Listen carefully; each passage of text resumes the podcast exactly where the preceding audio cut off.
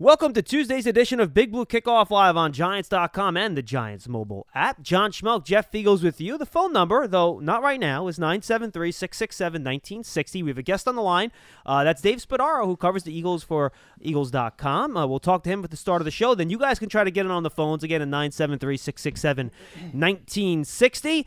Uh, Jeff, how are you, my friend? Good, John. How are you? It's good to talk to you. Good to hear your voice. It's been a while. You too. And a Yeah, guy. just- Go ahead. I'm sorry, Feeks. no, I'm just saying they all just kind of weeks to start piling on, and we just pick up where we left off. Yeah, and I, I, and a guy that you haven't heard from in a while, but you're old buddies with, known him longer than me, is uh, Mr. Dave Spadaro. Spadar, who covered you when you were with the Eagles back in the day. Dave, you're with Schmeelk and Feagles here uh, Hi, to talk some Eagles football. How are you, man?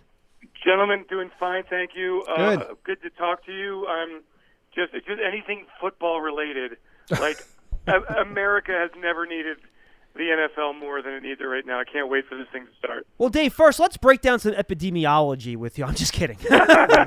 Yeah, but uh, in all seriousness, Dave joined us for our, our little uh, mock draft we did earlier in the year, which is great. And now we're continuing. We have three teams left in our season preview of the three division teams, and the Eagles lead us off today. And Dave, I didn't mean to catch you on a, on a day where there's breaking news for the first time in two and a half months, but but we did. Yeah. the Eagles bringing Yeah. back, you know, that maybe one of their best offensive linemen of all time, and Jason Peters.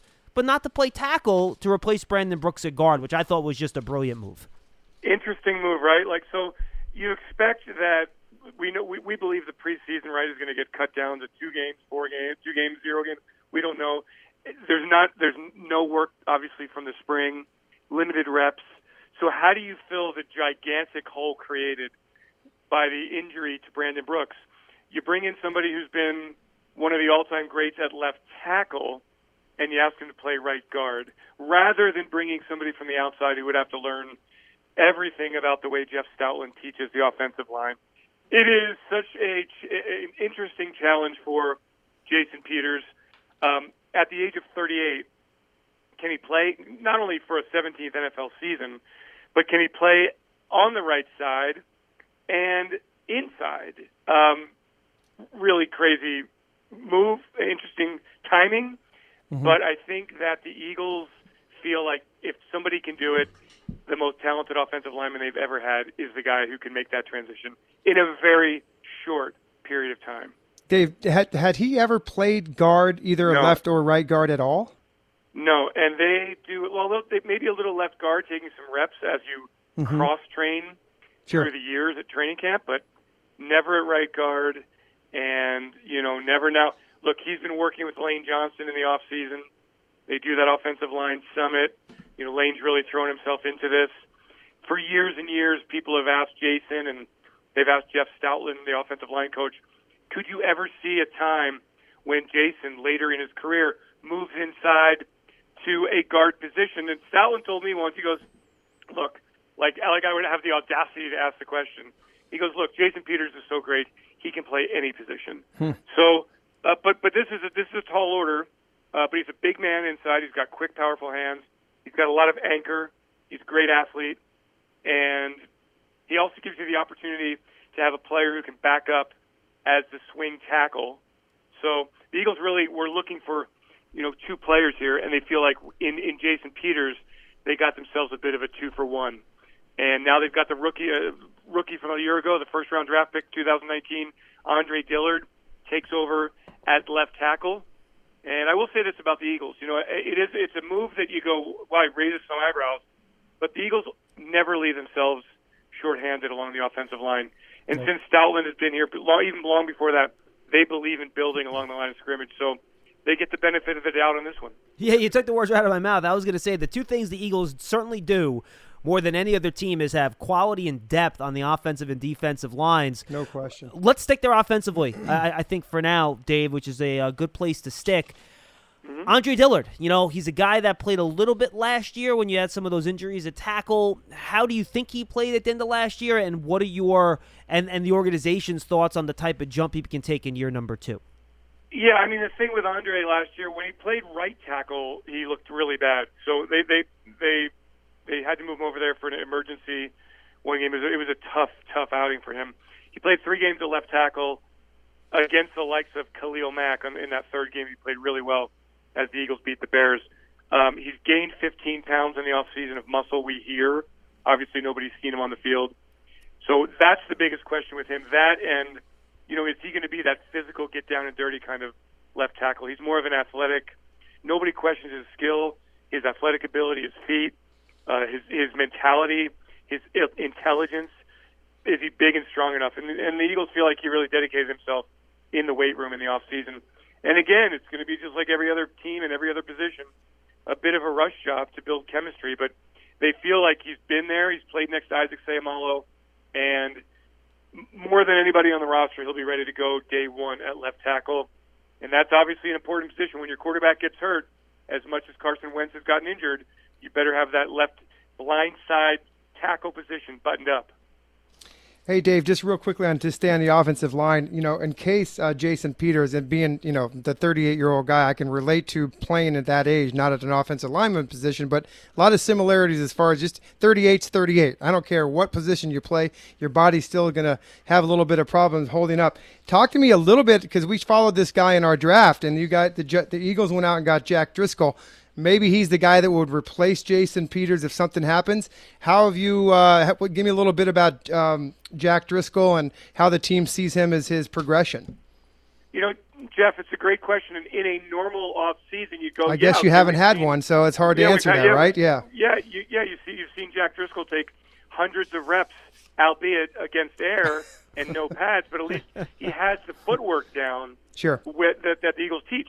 They haven't seen that, so the next in line is Matt Pryor. Matt Pryor came in for um, Brandon Brooks last year a couple of times when Brandon got hurt, including the regular season finale against the Giants when Brandon hurt his shoulder. Then Brooks hurts the Achilles tendon just a few weeks ago, so he's out for the season. So it would be Matt Pryor, okay. next man in, third year player. Eagles feel good about him. But Driscoll is one of those young players, and there's always another wave of offensive linemen that is developing again, it's just you don't know enough about these rookies in the NFL where you can say, yeah, he'll be ready to play in September, having taken exactly zero snaps as we stand here in sure. mid-July. And by the way, I thought the adding Prince Tega Wanogho at the end of that draft was was a great move. Um, you know, he's somebody that I thought could be a fourth or fifth round pick based on his you know raw skills. And I know not getting physicals hurt him with the injuries, but I thought that again, the Eagles always try to you know bring in developmental players. Jason Peters, once upon a time, was a developmental player too. You know, started at tight end, right, Dave? If I'm not mistaken. Yeah. And, you know, they with know the Buffalo Bills. Yeah. yeah. He was a practice. He was a practice squad player as a hmm. tight end, hmm. Hmm. and then he ran down the field faster than at 300 and whatever he was, 50 pounds, blew everybody away running down the field on, on kick on a kickoff coverage or a punt coverage. I forget the story. And, and and the offensive line coach up there was like, "Well, maybe we could take a look at him on the offensive line." And he's he's going to be a Pro Football Hall of Famer someday. So, uh, yeah, you never really know, but if you have the athletic skills, coaches generally believe that they can coach up talent, and uh, the Eagles do always bring in young offensive line talent, and they've developed them very well through the years. Believe it or not, we've had a rather lengthy debate a couple weeks ago. Um, Dave, on the Eagles wide receivers, because what we kind of go through a thing every day. We rank each team in the division based on their position groups and you know one through four, and we're having a, a hearty debate as to you know comparing the Giants and the Eagles receiving corps. I don't want to necessarily do that with you, but I do think it's an interesting group because I love the young talent. You know, Jalen Reagor I think is a really good player. I liked J.J. Arcega-Whiteside last year. John Hightower was was a guy. Marquise Goodwin has a lot of talent, hasn't necessarily recognized it. And then you have your two veterans, Alshon Jeffery and DeSean Jackson, where the big question is health, health, health. So, you know, I could see this receiving corps be really good, but I almost think it's like almost like a a, a very high risk, high reward type of group. Yeah, I probably would agree with that. I mean, you're put, you're investing a lot in veterans who are coming off injuries, so that's two things. I would think both would be very motivated. DeSean came back last year, you know, had the great first game against the Redskins. Well, they were the Redskins, the team formerly known as the Washington Redskins. And Dave, don't um, feel bad. I'm I'm going to be doing that in December, so don't worry about it. yeah, yeah, and I know, and then and then of course DeSean last week has a social media gaffe and a significant one that he's recovering from. So he has a lot to prove. And look, DeSean really can't afford any more missteps here. This is it's time to be healthy, play, keep your head squared on straight, and, and go out there and, and do what you do best, and that's run faster than everybody else in the field and and make big plays. And then Alshon's the same way. People in Philadelphia, Eagles fans around the world, they they were kind of like writing off Alshon last year. All of a sudden, he's back, and you need him. You know, at the top of the season, you can't count on Jalen Reagor, and you can't count on Marquise Goodwin, and who, by the way, has a hefty contract bonus should he make the roster.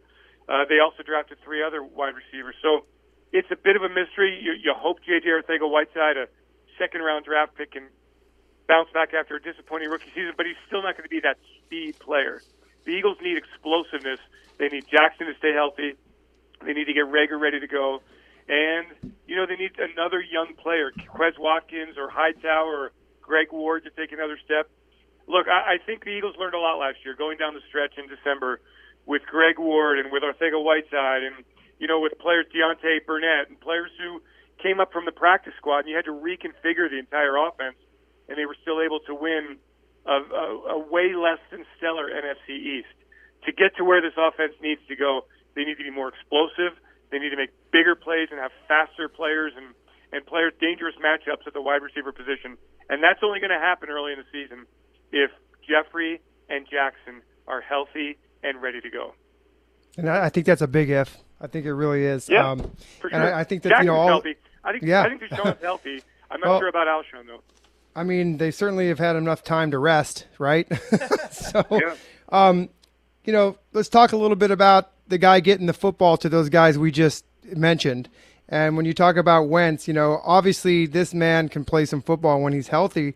You know, and I look at that as, as something that's going to have to continue to improve with him is, is his ability to stay on the field. Where I have a problem with is what's behind him. Um, I have no idea why Nate Sudfeld is is this backup quarterback for the for the Eagles, but I am encouraged about Jalen Hurts. Maybe talk a little bit about maybe the depth at this quarterback position and what you know what the Eagles have seen in Jalen Hurts that's really attracts them to to make that type of uh, of draft pick. Yeah, it's it's it's it's really an interesting threesome there. Um, you know, with Carson, obviously one of the most talented quarterbacks in the league. The numbers are always strong. He wins a lot of football games. Great leader. Just hasn't been able to get through a full season since his rookie year.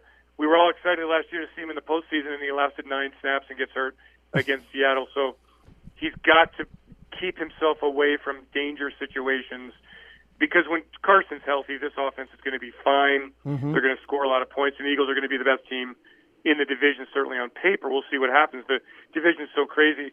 You never know one year to the next. Nate Sudfeld, you know, I, Jeff, he hasn't shown anything in regular. He hasn't played regular season. He's been strictly mop-up duty here and there. Uh, he's here on a one-year deal. He knows the system. He can he can get you out of a game for sure. Get you through a stretch, I think for sure. If you've got pieces around him, good offensive line, good running game, good wide receivers, all that has to work with Nate Sudfeld. Don't forget Jalen about your tight ends too. Yeah, great, great group of tight ends with with Ertz and, and Dallas Goedert, two one-two punch as good as any in the league. Jalen Hurts, look again as a rookie. What do you expect from him? I mean, how can you expect anything from a rookie quarterback right now, having taken zero reps? This is not, and people have to understand this, and I, know they do because they're smart Giants fans listening. You cannot replace reps on the field. There is no, unless the league pushes back into October, which I guess is possible. Anything's possible. You know, this season's going to start September 10th. The Eagles are going to open against Washington September 13th, and you're going to have minimal time in preseason game situations. So, how in the world can Jalen Hurts know the offense, develop chemistry, and and the idea of building a package for Jalen Hurts and having him come in and be Taysom Hill, I'm just not buying that. At least early in his career, Yeah, I, me either. I just don't buy it. Yeah, I, they they drafted Jalen Hurts because they don't want to keep investing five, six, seven, eight, nine million dollars in a backup quarterback short term. They want a young developmental quarterback who, quite frankly, never plays because they want Carson healthy 100% of the time. And maybe you flip that asset, you turn him into a really good asset, and you flip him after three years. But they wanted some stability. They wanted to uh, build a quarterback here and, and continue the pipeline of developing young quarterbacks, and that's what Jalen Hurts represents. I'll let Jeff handle the running backs and the tight ends. He mentioned them previously. One more thing mm-hmm. on Wentz from me, Dave.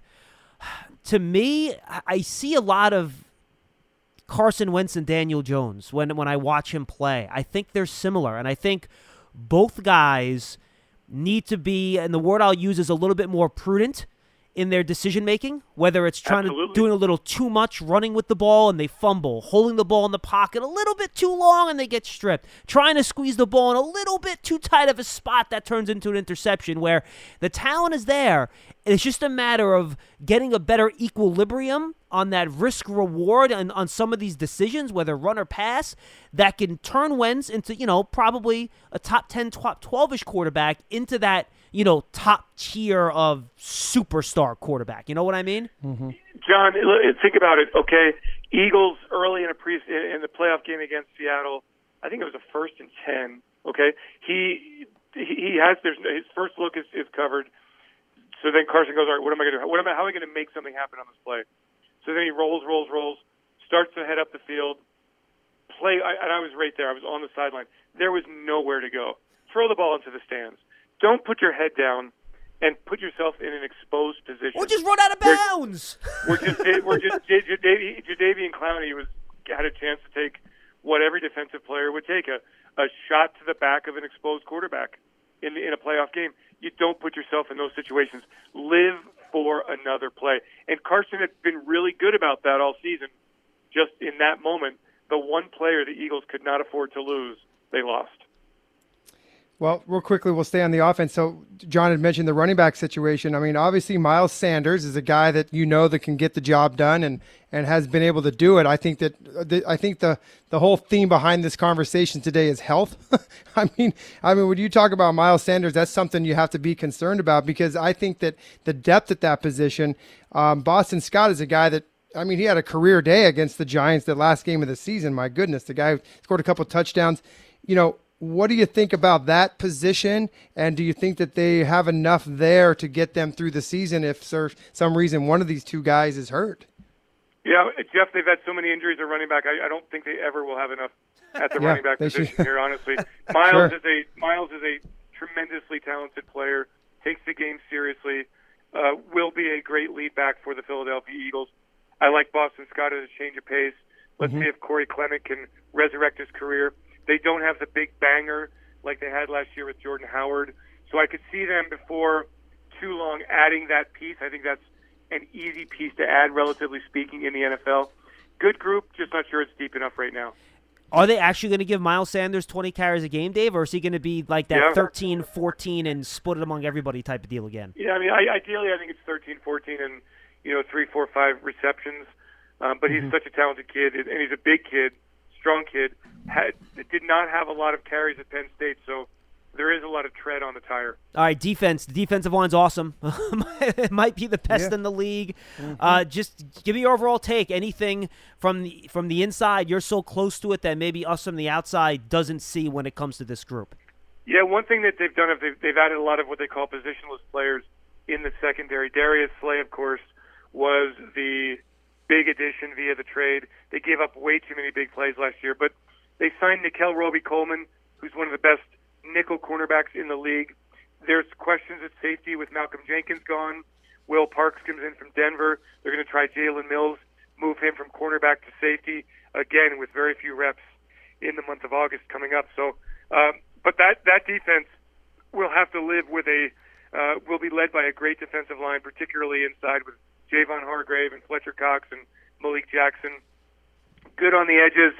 They need some depth there as well to, to step up, uh, but should be a pretty good defense, especially if the interior of the D line dominates like they think it will. And Slay as a top line cornerback, something they haven't had in many, many seasons. Yeah, Jeff, I want to follow up real quick. Sure, go ahead. Um, you know, I, I, think you hit it, and I'm happy you actually went to the secondary, Dave, when I asked about the defensive line, because to me, that's always been the question, right? You know they're going to win up front, you know they're going to get pressure, but can they cover well enough on the back end? You know, they lost Malcolm Jenkins, but they improved at the cornerback spot. Do, I, I know you haven't seen these guys, so maybe this is an impossible question for you to answer, but I'll ask it anyway. Do you think that this is as good of a secondary group as you've seen there within the last three, four, five years? Um, don't impossible to answer, but I will say that from a talent standpoint, Darius Slay gives them a, a player to match up with anyone at wide receiver in a very explosive wide receiver group division. Sure. Right. Yeah. Um, uh, and and then what they were doing with Malcolm Jenkins the last several years, moving him closer to the line of scrimmage, quasi linebacker. They feel Jalen Mills can play that role. A lot of responsibility there for him. I think they have more pieces in the secondary, and, and I think Jim Schwartz likes to move those pieces around as much as possible. So I'm hopeful that they have uh, the ability to match up with passing games and complement what should be a pretty good pass rush. The big question, really, on defense, honestly, is a group of maybe the most no-name linebackers. I was just the going there. I was just going to say that. I mean, yep. there is nothing. There's not one linebacker that you go that a casual fan looks at and goes, "Whoa, they are a pretty good, pretty good linebacker over there." not, not, not the case. So they need the D line to occupy blockers. They need the linebackers to flow to the football and and get clean looks at the ball carriers and make sure they tackle well. Um, but I think they feel like they're faster on defense. They're more versatile on defense, and they're way better up front. And they're much, much better with Darius Slay at cornerback. Dave, and I'll just you know, with real quickly with the linebackers, I think collectively, this, you know, there's not a bunch of stars there at all, but I think they can be a good unit. I mean, a, a unit that can compete, and just as long as scheme is put there. Um, two players I, I'm I'm curious about because we just when we were doing the draft and stuff, K'Von Wallace. I, I think he is he can be a baller. I think this guy can be a really good football player. Um, and then there's one thing I was researching a little bit on the team. Who is this Will Parks? I, it's somebody's. I, the article I was reading today was very high on this guy, and possibly, you know, really a good pickup for that secondary and the safety position. Right, because they want their safeties to be able to move around in coverage. They want them to play at times in linebacker positions. They think Will Park can do that, that he brings some speed and that he brings some versatility. It's all going to come down to how quickly he learns the defense. Okay. Played well in Denver. And K'Von Wallace is in that same group. At Clemson, he moved around a lot. He blitzed. He was in the box. Can he cover in a deep safety position, or is he more of you know we're we're, we're seeing such a blend of what is what is an NFL linebacker, what is an NFL safety. They're Yeah. so almost interchangeable at this point. Mm-hmm. and so the Eagles are going to try to win with that kind of defensive philosophy, letting players have the responsibility of multiple positions. Parks and Wallace both fit in, but again, they are both new to the system, and so early on, how quickly can they assimilate after being in virtual off-season programs these last several months? Yeah, Giants have similar chess pieces with Jabril Peppers and Xavier McKinney. You know, two guys that you can kind of put at that quasi linebacker spot. Final question for me, Dave, and this is going to be really broad, so you can take it any way you want. How do you see this whole thing going? Uh, just in terms of the teams not getting a lot of work, as you said, zero or two at most preseason games is kind of what the word on the street is. Nothing official on that in terms of the teams being ready, the teams being able to cut down their rosters, figuring out starters. You know, how slow is this thing going to start with teams figuring things out early? Just how do you think this whole thing's going to go? So I think that the Eagles in this division with three new coaches, I think the Eagles having Doug Pederson back, Jim Schwartz back, you know, the coaching staff back, the quarterback back, have a bit of an advantage on the ground, you know, as they hit the ground running because they they have a roster they they, they all know the system. They they can go out and play a football game and and be representative here pretty quickly.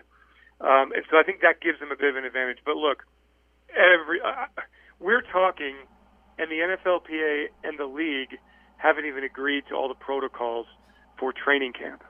You know, th- these are these camps are supposed to open up. I think the Texans In a week. are supposed to be in on Saturday. Or Yeah, in a week. And Good luck. so I, I, I feel like why is the league? I mean, I think I think you keep all options open, including pushing things back a little bit. I personally am one who goes, all right, why would you bring back football right now, and for the television viewer, compete with the NBA playoffs, the NHL playoffs, and Major League Baseball? Good point. If you started the regular season in October, and and the, by the way, the TV contracts expire in 2022, so this is a critical year.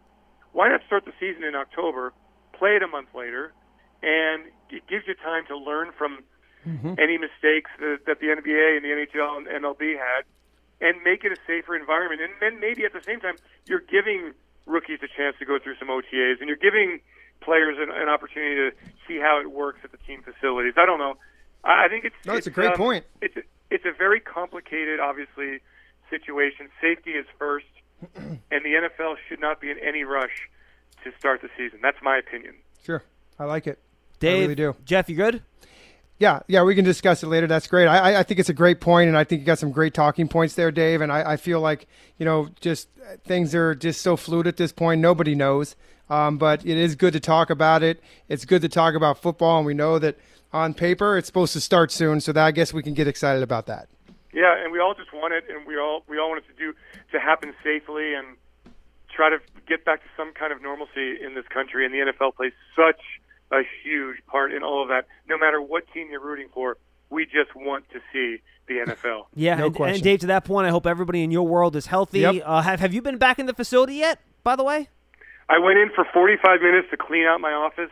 Uh, we've gone through many of our protocols, tier two, tier three, uh, what we're allowed to do. Um, you know, we're just waiting on word from the league uh, on what is the next step and what is the official opening dates for rookies to report and for veterans to report. And then I will do what I am told, knowing that it will be a season unlike any I've ever experienced, and and this, and knowing this, that I will not get within ten feet, literally, of any player or coach this entire season.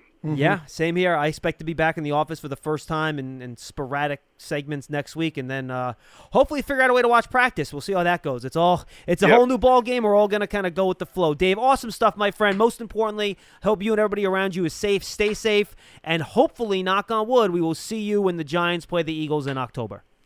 Love it, guys. Stay safe. Thanks for having me. And, You too, uh, Dave. Thank you. Let's all let's all get to the season. Take care. Yep. you Absolutely. got it. Thank you, Dave. Yep. Dave Spadaro, good buddy, good friend, Yep. good reporter, excellent job. Uh, covers the Eagles for the Eagles. Just fantastic. You can find them uh, on Twitter on my tweet that promoted the show. Uh, you know, Jeff, it's funny, and I guess I'll go here first just because I think Dave made a good point earlier in that, um, in his one of his later answers, I should say. And it's funny if you would have talked to me three months ago, and I think I said this on the show, and people said just back, you know, back the season up a month. I think that makes sense, and I, and I was always arguing like, well, that doesn't make a lot of sense, right? Because the second wave's supposed to hit in October, November, so you want to try to get the stuff in early when there's a window. Well, unfortunately, with the way things are going uh, in the country, and a, by the way, and some people are focusing on specific states. It's a lot of different states, from California to Florida, Arizona, Texas, Ohio. I mean, Georgia. There's a bunch of states where they're having issues now. So that window that I thought might be there because of the summer and weather hasn't really come together. So if it does at this point make sense to move the season back, I think it's a little bit more understandable given uh, the state of COVID in the country right now. It it just makes sense. I and and for many many levels. I I think number one, if we're going to rank it, and and Dave got into it a little bit about how you know the NFLPA has not approved any of this stuff, and so I think you have to understand that. The players aren't doing anything until they both come to an agreement because of the safety issues. The other thing, And by the way, this, it's not just safety; it's also financial issues, Jeff. Because And- if there's no fans in the stands, then you got to Well- figure out, you know, you know, football-related income and all that sort of stuff too. that all comes with it. And that's why it's just such a huge bag of stuff that we have to put our hand in there and pull something out to talk about it today. But you know, lo and behold, there's a lot more things in there we still have to grab at. And I think financially, you're you're absolutely correct. But the and most important thing is that the players have to feel comfortable. They have to feel comfortable that they're going to be able to go home and be safe, and you know, not not bring stuff home to kids or to people that are compromised Or their parents. or their parents Yeah. for that matter. Just just that kind of thing. The one thing that you have to understand, like in basketball right now, and you know a lot more about the basketball stuff than I do. I'm just kind of understanding what they're doing in Orlando. They're in a bubble. They're all there. They're not leaving anything. You know, football is not going to be able to do that. These people are going to be going home. They're going to be going to the grocery store. They're going to be doing things. Well, here's that, the thing: they shouldn't be though, and and, But- and I think that's going to be a But just not going to. You're not going to stop them. You know that Well, it's going to happen. Well, that's that's the trick, and it's going to come down Yeah. to personal responsibility It to be sure is. careful when they're. Because look, the problem, Jeff, and I've said this a million times, and I, I'm sorry, I apologize for interrupting. The problem's not going to come inside the facility. They're going to have protocols inside the facility where people are going to be safe. Mm-hmm. Yeah. The question is, what are these guys doing when they're not in the building? That's and right. that And- goes from team personnel to people like me to front office to coaches to players, everybody. When they're Mm-hmm. not in that building, they have to take every precaution possible. And now that doesn't mean it's going to be perfect. You could take every precaution and still get this Yep. thing. It happens, but you really reduce the chance of it if you do the right things when you're not in that building. You know how we always hear these these these terms like, "Hey, the players have to buy into the system." If if there's ever a time for the players to buy into any system about b- not j- not being selfish and being as a, as part of a team, this is the responsibility now of the players. They have to understand that in order for us to to function as a as a team here, we've gonna have to have some off the field rules here that you have to be 100% on board with. Well, Jeff, and, and here, here's the thing from a motivating And understand Yeah. what the ramifications are if you don't. Yeah, if you don't, you have no season, you don't get paid. And that should really be all the motivation they need, no? well, and yeah, and but here's the other thing too: is it is you know it's not fair for the guys that are doing what they're supposed to be doing, yeah. and you're the one guy that's not. Okay, so you you got to look at it that way. So where does this come lead to? It comes to leadership. It comes to letting these guys understand and police themselves. And the older players are going to have to take a hold of this situation and let the other guys understand that we're all in this together. So we got to understand that. Plus, here's the other thing about I'm all in agreement of pushing the season back.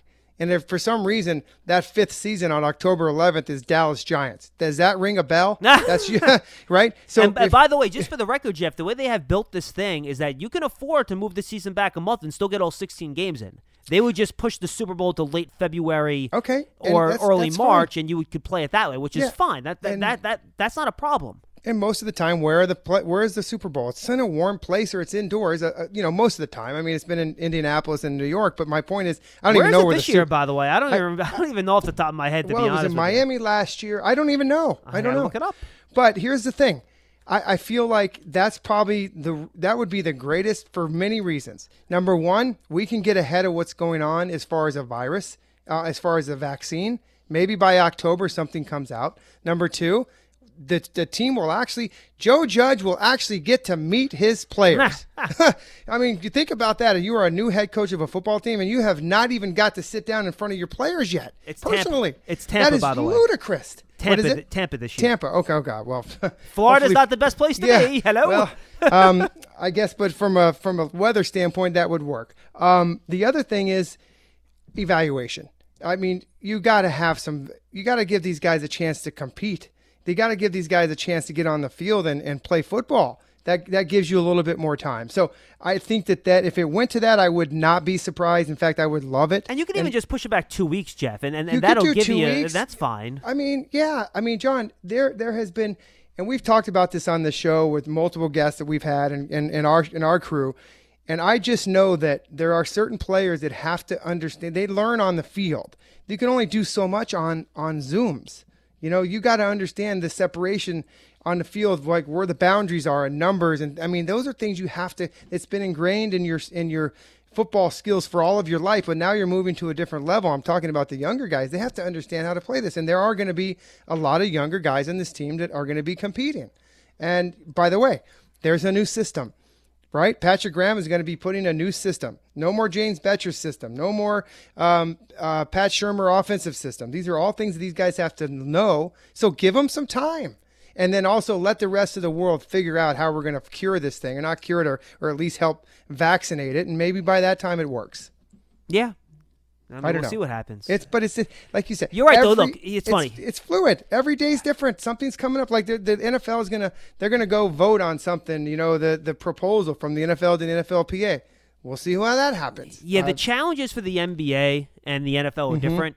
You know, Yeah, the, of course. The challenge for the NBA is that you're playing, you know, every other day, right? So it's easier to get cross cross contamination between teams because they're Right. interacting with each other so much. Um, but to your point, they're in a bubble down there, and Mm-hmm. they are not leaving the campus. At least they're not supposed to. And you know they have protocols in place to keep these guys relatively isolated over, uh, you know, a two, and the testing they're doing they get the guys out westbrook you're out go Yeah, go home dude. you know Mm-hmm. they get tested every day. every single day. Reporters down there get tested every single day.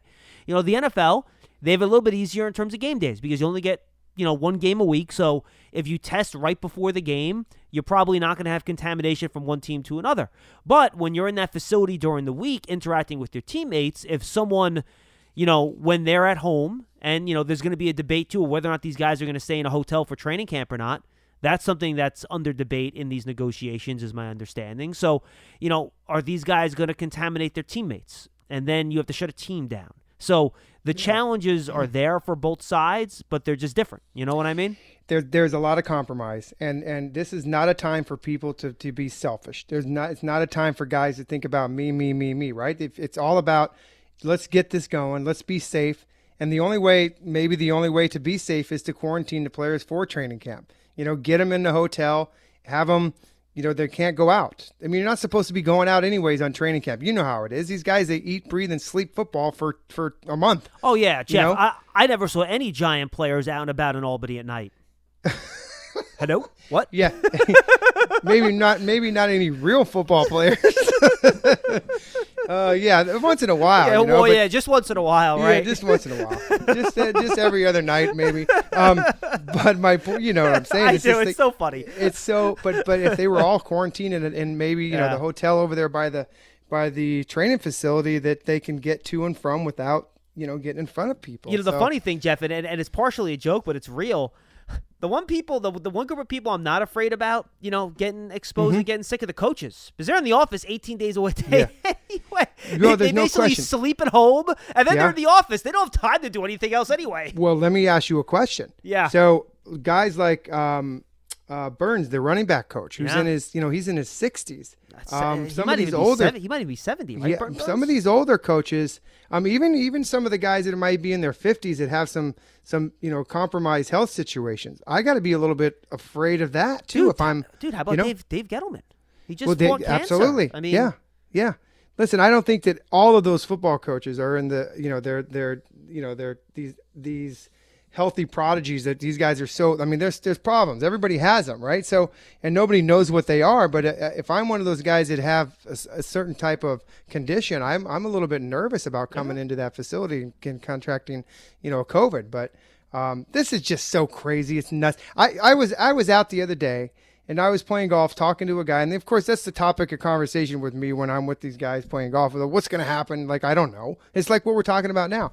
But it was just crazy to think that we have not been able to, that we've been doing this show for how many months from through a Comrex and through a cell phone. We haven't seen each other. We haven't seen any football. We it's it's nuts. And by the way, Jeff, I should point out all the stuff that we're saying. We don't have any inside information. Like this stuff isn't coming from the Giants. are you like, kidding me? Like No. we, we, we don't know anything. Like we're, We know we're- nothing. We're going based on what we're reading on the internet, just like you. Yeah. So you know that that's what we're looking at here. I'm not It's giving you unknown. any inside inside scoop. I don't have an inside scoop. And I guess I I, guess we're the only thing that like like I you know with with Zach, my son being at Rutgers, I'm trying to follow the college football landscape of what's going on, and Yeah, you good you've good heard luck it. with that. Oh boy. Yeah, so I feel like you know, is this going to have any indicator on the pro season, right? But it may or may not. I think the only correlation I could get is just how they're doing things. What's what is successful that they're doing as far as testing and quarantining players, and you know, where is the best uh, suitable place for these guys and what they do. You know, like Rutgers. You know, New Jersey is doing pretty well because we've we've we've gone through all the stuff that we did way back a couple months ago, where the rest of the United States is now in that stage where we were. Um, but what is it? What are these other teams doing that they're not that some other team isn't doing? You know, I just know with Zach down there, he's been told you do not go out. You hang with your you're you're either either in the dorm room or you're off campus. You come and work out, and if you do go out, you only stay with the people that you are with. You know, like your football guys. Yeah. We don't want you doing like golfing. That's they say if you're going to go golfing, go golfing. But social distance, stay away. Don't go to any of the bars. Don't do any of that stuff. And it's it's proved to be pretty good because they're like at a one percent right now. Um, Rutgers is is with testing. oh, well, that's pretty good. Yeah. So By the way, Burton Burns 60. He'll be 68 in October. So well, there you go. Yeah. So I mean that that is definitely a situation where I would be very concerned about if something. Yeah. Because that is an age where you know that's that's that's the danger zone. And by It the way, to is. your to your point, Jeff, you said you know be a team player, don't be selfish, and all this stuff. That can apply to the whole world, by the way, too, not just football It- teams. You know what? It's a good point because I will tell you, you know, my family is out in Phoenix right now, and you know, I've been talking to them, and you know, months ago they were all laughing at us. They were all laughing at us, you know, wearing the mask and doing all that stuff. And I kept telling my dad, like, listen, this is just the way it is. And you know what? Nothing's changed today. We're still doing all of this. But you know, in Phoenix, they weren't doing that. My dad said they were he would go to the grocery store and 10% of the people were wearing masks and they were looking at the people wearing masks like they were, you know, they had a third eye. Well, now you go out, John, and you don't have your mask on. They're looking at you like you have a third eye. That's correct. You know, so you, to your point is everybody just has to have to do what they can to help everyone else. Exactly. All right, Jeff, let's get to the calls 973 667 1960. That was our weekly, we don't know what the hell's going to happen discussion, which is really what we seem to have every week at some point in time. Yeah, So it's fun to talk about that, even though we don't have no, no idea what we're talking Now, about. Jeff, but the- you know, that's just what we do here. the good news is that there's a chance by next Tuesday when me and you host a show together Mm-hmm. again that maybe we will know something. It's got to come soon. The player's supposed to show up in two weeks, right? Yeah. The camp's supposed to begin on the 28th of, Yeah, uh, and- of and- July. It's two weeks away, okay? And let me ask you this, John. You may or may not know this. I don't. I'm sure I don't. Well, yeah, I think you might. So, you know, the new teams with new staffs and stuff, you Yeah. obviously get extra stuff. Are the Giants one of the, they are one of the teams? Are they able to have Nope. their rookies in early? Oh, all teams are allowed to have the rookies in early. The Giants and the teams that have new coaches are not going to get the advantages They are not. that they usually get. No. Hmm. okay. All Well, the you know- rules will apply to all the teams. I got you. And you know, if you think about what we just talked about, moving the season back. Now, Jeff, again, that's pending whatever agreement that they Sure. come to with the PA. But as of now, my understanding is that all teams are operating under the same rules. Yeah, and if it, if if if they they did what I wanted to do and push the season back, you know, everybody would have a level playing field of of trying to get everybody here. It's just a matter of how many guys they're going to send home and what the protocol is with that. You know, Yeah. I mean, I was looking at base talking about uh, baseball and how guys if they test if they're asymptomatic they're, they're not as out out as long as they normally would if they were just if they were 100% full fledged um, COVID patients. But you know what I'm saying? Like they were able to come back a little bit quicker.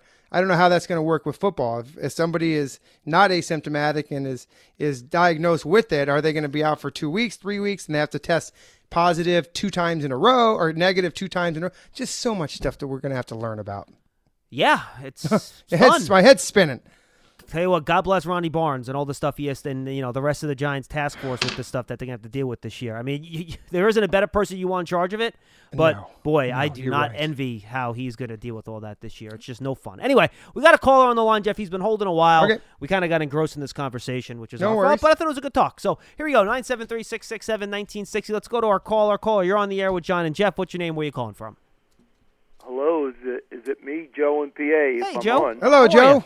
Ya? Hi guys. Uh, yeah, I guess then there was, hasn't been any testing so far in the NFL, correct? Um, well, I mean, players can get tested where they are, but Mm-hmm. my I don't believe there's been any testing at team facilities yet because players have players don't have to report until after the twentieth, so they have some time. Listen, Joe, let me let me comment on that real quick, and I'll be real quick to get you to get you back on.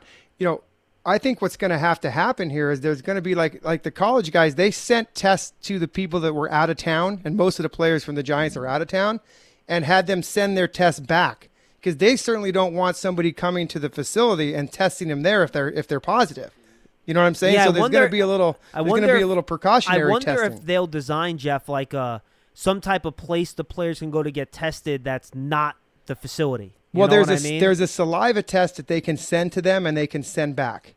That's Right. what they did at, at Rutgers. They sent it to the players that were out of town within if they were out of 90 miles more um, it, than Rutgers, then they, they sent them a test. So there was there was two guys that were tested positive. They didn't have them come back to Got Rutgers. it. They couldn't come Yeah, back. makes sense. Go ahead, Joe. Yeah. I'm sorry. Go ahead, go ahead, Joe. Uh, I I don't want to get into this testing stuff, but I like watched the nightly news last night, and they were showing you know the basketball players. You know that the one said he got tested 20 times already, and there there's lines of people around the country they can't get tests or can't get it.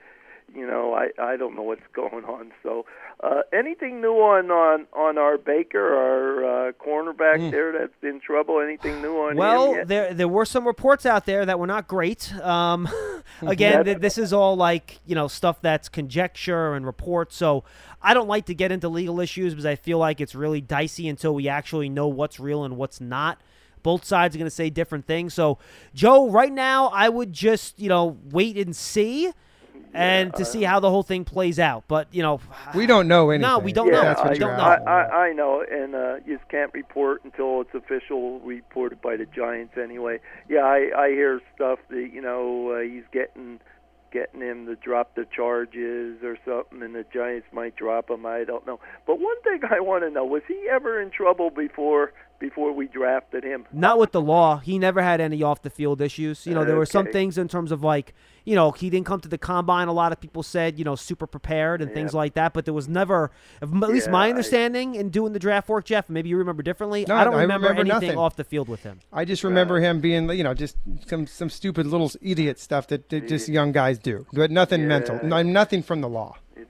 Man. Oh man, where his head was, I don't know. They need Uh, him too, man. They need him, Joe. I, I I know. Uh, well, what what I'm uh, what I want to get on. I know your guest there. That's I I can't think of the last time we beat the Eagles. I don't know. We had them. we had them beat or something like that, and a 61 yard field goal or something Mm-hmm. beat us or something. I can't even remember. Yeah, Josh Elliott. Yep. hmm No, So, not I mean, Josh. it's been it's Yeah. been crazy. So I mean, that's the one team I want to beat. But one thing I I was listening to the uh, I caught the end of one of their sports talk shows here, and you know they're talking about the free agents now. You, you know those who are designated and that like Leonard and that that we have. Yeah. You know. Yeah. And uh, what what they mentioned i- is that I I thought I heard them say that Clowney's price is coming down now. Sure. Sure. I think anyone that's out there now, Joe, Uh, his price is going to go down. Well, I I hope the Giants are looking into this because I I was just wondering, you, you know what I mean? I I heard them guys say,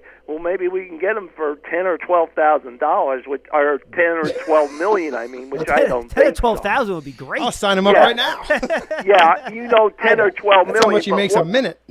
But what I'm trying to say is, are, are uh, do you guys think uh, like because I know we have to sign Len- or Leonard again, and he's he's going to be at least what fifteen million or something. Yeah. Yeah, but that'll be next year, though.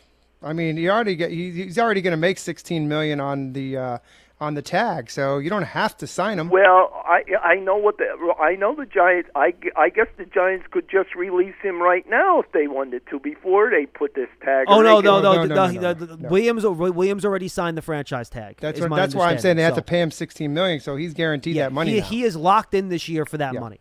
Yep. Oh, oh, okay, then he's locked in. Then I was wrong because I was looking to see here if they didn't and Clowney's price come down. I don't Mm-hmm. know if you know what I mean. If we would look into him, Uh, what would Baker's price be if they don't sign him this year? No, Baker's on his rookie contract, so he's not going. He'll, he's under contract for potentially Yeah. four more years if they pick up his fifth year option, depending on how the off the Well, field stuff ba- goes. bas- would you have any idea what he he would have earned this year if they just drop him? Unfortunately, as Jeff Jeff, all rookie contracts are guaranteed, correct? First round pick, so they probably wouldn't really save much money under the cap in the, in yeah. in that. he's already got a lot of his money because Yeah. they give him to him up front. You know. Uh, okay, well then the only one I'm thinking about it yet to talk about is uh, our defensive end that may come back to us, Well, Golden. Marcus Golden, yeah.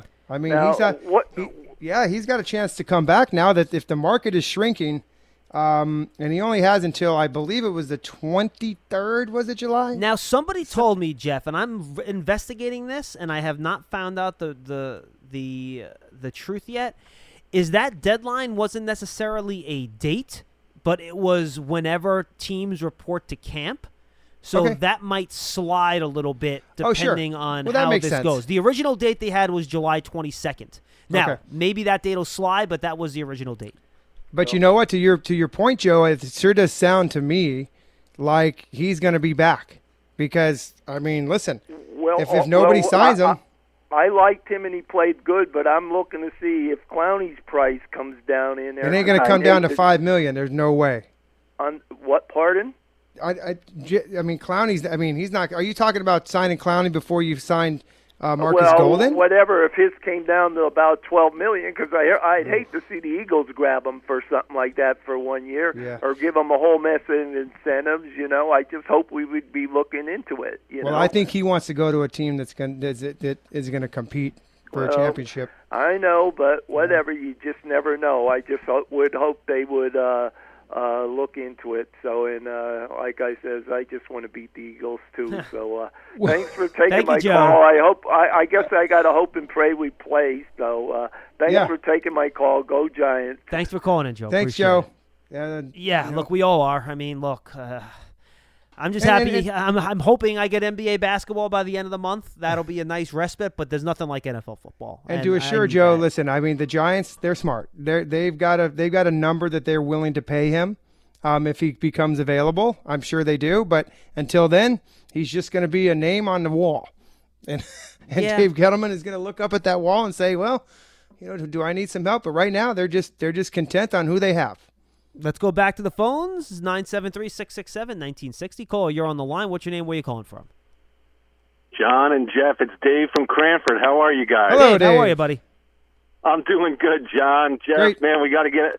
We uh, normally we we would have played. We've been playing in Shaun's- O'Hara's tournament, seeing you out there. Yeah, I know, Jeff. I know. It's it's. Uh, but you know, um, we'll we'll try to find another time, my friend. good for you. I hope you're So- doing well. I hope you're doing well. Thanks, Jeff. I am. I am. You too, and glad to hear about your son too. Dad. I think that's going to be a great spot for him. Thank you. You know. Yeah, uh, thank you. which is which is great, you know. So, hey, I uh, John, I, I wanted to. It was actually both both of you, but but John, I, I wanted to ask you because I know you you know get into some of these details.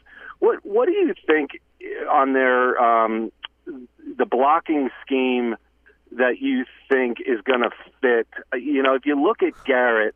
The great thing about him is he's he's run them all, right? Yeah, he has, He's, yep. You know, he's he's run outside zone, he's run power, he's run inside you know, I, I really think that last year, um, because one of the things I was having a debate about Barkley, and it's like, it's really hard to nitpick. Uh, I mean, you know, Saquon Barkley. I mean, right? But I'm gonna I'm gonna try for a second, and that is that is this.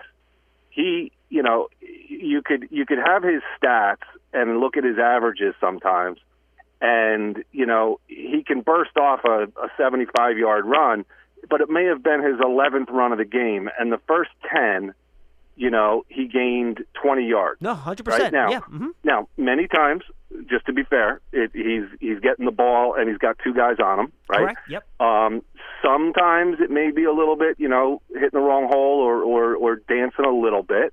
That's a little bit nitpicking. No, all Um, fair. Everything you said so far is fair. But it's but the problem when when you run like that, if you remember the old days of, of Rodney Hampton, right? Rodney Hampton was crazy. He was he was a guy that was really a really great runner, but he you know he never ran for more than twenty yards at, at once. But he almost always ran for at least five. Well, Dave, it's, you know? it's the same difference you had between Barry Sanders and Emmitt Smith, right? Emmitt Smith wouldn't get negative yards. He'd get two, four, five, seven. Barry Sanders would go 15 carries for, you know, 10 yards, but then he'd break one for 60. You know what I mm-hmm. mean? Same deal. Right. And so I, I look at that as the scheme going into this season, John. So I was just wondering, like, if you were Garrett, John, and Jeff, and you were looking at the line, um, what type of scheme do you think the, the, the fits for this line from a blocking standpoint? It's a really good question. Um, Well, look, I think- I- so- go ahead, Jeff. You go first. I'm thinking. Well, that's okay. I'm, I mean, I think you got to have you got to have um, you got to have something that you that you're bread and butter, right? Are you a zone blocking? Are you a man? What is what are you comfortable with with the players that are there? And and we hear this all the time about this this Joe Judge uh, team is going to be you're going to they're going to be put in the right positions to succeed. So is it going to be different game to game? Or are we going to do a zone to a? You're going to have to have a an existence of some sort. So to me, I feel that Marc Colombo and Jason Garrett have always run that they're very successful with the zone blocking. I think that's going to be their whole thing. Give give Saquon Barkley options. Give him though that vision to be able to do something and that he isn't committed. He has to be committed to one certain hole every single time. Let him use his ability to do either jump inside or bounce outside. That would be what I would do. Yeah, I, I think I agree with Jeff. You know, and I know we've talked a lot about this before. The more and more I think about it, and the more and more I watch some of the tape from last year, I don't want to see Saquon Barkley in compressed spaces. You know, where you're running Yep. big personnel and you're giving it to him, and there's eight guys in the box. I don't have interest in that. I, I don't think that Yep. fits his running style. So I, Yep. I want to spread the field a little bit. I want to get it to him in space. I want to run that outside zone with three wide receivers Mm-hmm. out there to give him room, to Jeff's point, to use his creativity the, the best he can. So I would like to see more outside zone. I don't think we saw enough outside zone the last couple of years. Now, here's the thing we're talking about Barkley, right? If you're talking about the offensive line skill set, I think Kevin Zeitler is a power player. I think Will Hernandez is a power player. I think Andrew Yep. Thomas is a power player. So It's a really good question. You could still though, and Jeff Jeff would remember this. I mean, um, when you had the old days of Jeff's team with Seubert and Snee, they used to have this counter pull play. I, I forget, you know, where basically at the snap, It's a counter you trey. know, they yeah they would they would step to the right and then pull to the left Yep. and get out in space. And those were, you know, Snee in particular, but both of them were much more power guys. But I think Zeitler and Hernandez could run that type of play very well. And Je- and and John, to your point, you know, you look at the 49ers and their running, which is just ridiculous. But if but if you look at it, one of the things they do is they just have a bunch of fast guys. I mean, all their running backs are just ridiculously fast track guys that basically, you know, they they get one lane and they get them through that lane so fast that, and then they're they're able to cut off of that. And Well, Dave, if- if you go around the Barkley's league as fast as those guys. Yeah, if you go around the league generally, uh, the outside zone is really kind of like the Okay. thing the league is doing now. Like that's what Sean McVay uses. Kyle Shanahan's whole offense is based around the outside zone run. That's how his Right. whole offense is based. You either you're an outside zone or you play action, you boot the other way. I mean, that's what their offense is based on. So that's kind of Okay. like the in thing right now mm-hmm. is Yep. zone based running schemes. But you know, look, you go got a couple years of the Dallas offense. They used a lot of ISO. They used a lot of power. They used a lot of gap schemes. So, I that's one of the things I'm anxious to see. I don't know what Yeah, their me too. scheme's going to be, Dave. I think it'll be fun to find out. I'll tell you this: Thomas Thomas for a tackle can get out in space as good as anyone. He's Sure. remarkable He's in terms fast. of getting out in space. So that would be interesting. So, hey, you guys are the best. Thanks for letting me talk for so long, and uh, I, I hope you both are doing great. And All right, your Dave. your stuff is, is excellent, like always. Thanks, guys. Thank you, Dave. I appreciate. it. Yeah, and look, I I think I think that's a great co- question. I think it's a really good call. I think it's a good topic because it's something we haven't talked about much, Jeff. And you know, I think it's a fair question. You know, what what plays to not only Saquon Barkley's biggest strengths, but also the offensive line's biggest strengths. And that's my point. I, I think that once you and you can't determine that because these guys, you know, you got to have a, you're going to have a couple of new players in here. So I, I feel like you got to get in pads and you got to get out there and have an understanding of what you want to run. You know, John, they could come into camp saying, you know, we're going to be this, we're going to be this team, and we're going to run this. We're going to run the zone blocking scheme. They might get there and say, you know what, these guys can't run this. Yeah, you're right. They might. You're right. I mean, Hundred so- percent. But you know, don't don't get me wrong. That they're not committed to one system. I said, you know, just like anything else, you have to have a foundation, and you build your foundation on on your schemes up front and and how you block. So you have to set those in stone and say these are what we things that we do best in these situations, first down, second down runs, things like that, and then you adapt. And that's but the only way you can adapt is to understand the evaluation and get in on the field and watching these guys play together and see how they can run this new offense and you'll come up with an idea what works and what doesn't.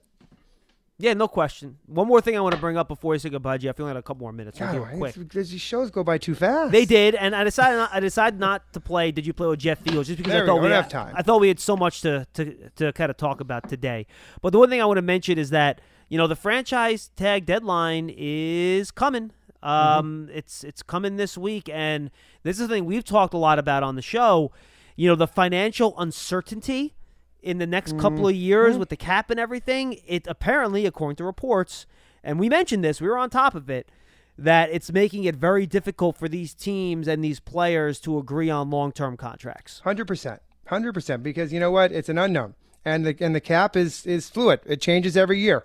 No, most of the time it goes up, but most of the time we're not in COVID nineteen either. so, um, in fact, we've never been in this situation other than maybe the pandemic back in the twenties. But I, I feel like this is this is the big big deal. Why? And you hit the nail on the head. If I'm a team, I, I can't commit to this right now. So just take sign it. And if I'm a player, I'm just going to take my, my guaranteed 16 million. You know, if I'm Williams, I'm and we'll deal with it later. But just give me my 16. I'm good. Give Yeah. me 16 million, John. Just give it to me now. It's July 15th at 4 p.m. By the way, is the um, All right, I got that on my time. I'm gonna put that in my deadline. phone. Put it in your phone, Jeff. Um, a reminder. But but but then make sure you don't lose your phone. I haven't lost my phone in a while. Well, you're you know kind of why? in your house all the time. It's That's hard what I was just going to say because I'm not out everywhere. so I'm doing pretty good. But you know what? I got a new iWatch, so it can find my phone for me. So there we go. Yeah, the league website has um, July 22nd Um, oh yeah, here it is. Oh, I actually found it. See, I'm looking at the NFL schedule. This is good for the Marcus Golden information. Here we go. So July 22nd. Here we go. Yep. Signing period ends for unrestricted free agents to whom a May 5th tender was made by prior club. After this date, until 4 p.m. New York time on Tuesday following the 10th weekend of the regular season, prior club has exclusive negotiating rights. But here's the thing there's a little star there on this, right? Here's why it's July 22nd at 4 p.m. or the first scheduled day of the first NFL training camp, whichever is later. So Mm-hmm. that date can move depending on when camps open. Yeah. Yep. So there you have it. That that's the rules. Either July 22nd at 4 p.m. or the first scheduled day of the first NFL training camp. Now I don't know if that's rookie reporting or full team reporting. I'm guessing it's full team reporting, but that's why that Marcus Golden date may move a little bit. Sure. And most likely, well, I don't, if, if, I don't have it in front of me, but there's somebody that's reporting earlier than others, right? I mean, because it's just, I think there's, Well, I no, I don't. I think no, there, I think there was somebody that had a game. Well, there are because a, so a team might play on Thursday that That's first what I'm week saying. Like, instead there of might Saturday. be a couple days early. So that, if in the first team that goes to camp, that's the day that that, that ends, according to what you just said. Right, exactly. Gotcha. Yeah, Gotcha. because you know the, the Hall of Fame game teams are not reporting early because that game got canceled. So it's Mm-hmm. only a matter of you know when that first game is played that first week.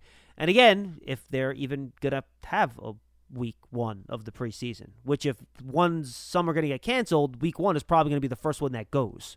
Mm-hmm. So Mm-hmm. Anyway, I don't want to open that can of fish again. Jeff, fun times. It was good being Thank you, back. John. Um, I'm- Yeah, you know, thank I, you. I was off last week, and now I'm basically back till You, you, know, back in the saddle. basically back until the combine, whenever that.